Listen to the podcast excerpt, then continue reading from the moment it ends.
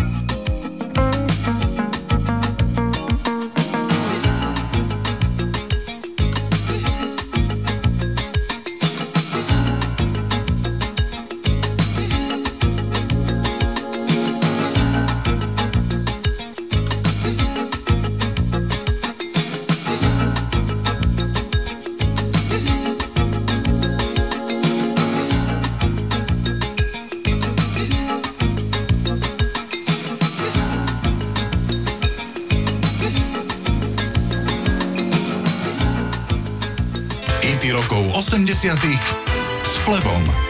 Jeden z tých slávnych hudobníkov, u ktorých je zrejme, že majú veľký ľudský rozmer a inteligenciu, je Don Henley. Známy je najmä ako zakladajúci člen skupiny Eagles. Don Henley pochádza z malého mesta v Texase. Jeho otec bol farmár a vlastnil aj obchod s autodielmi. Jeho matka bola učiteľkou v škole.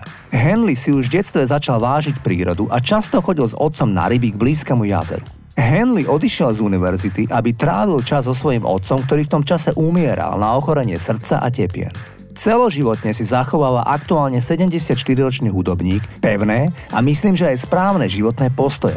Ja vám dnes zahrám jeho letný solový hit Boys of Summer. Pesnička je o chlapíkovi, ktorému je ľúto za bývalým vzťahom s dievčaťom. Najprv sa nevie zmieriť so skutočnosťou, že pre dievku je vzťah minulosťou. Chlapci leta, alebo Boys of Summer, je piesaň o chlapcoch, ktorých bývalá priateľka teraz vidí len ako letné úlety. Zatiaľ čo on, chlapec, si myslí, že ide o trvalý vzťah. Ide z môjho pohľadu o výborný song, toto je Don Henley a The Boys of Summer.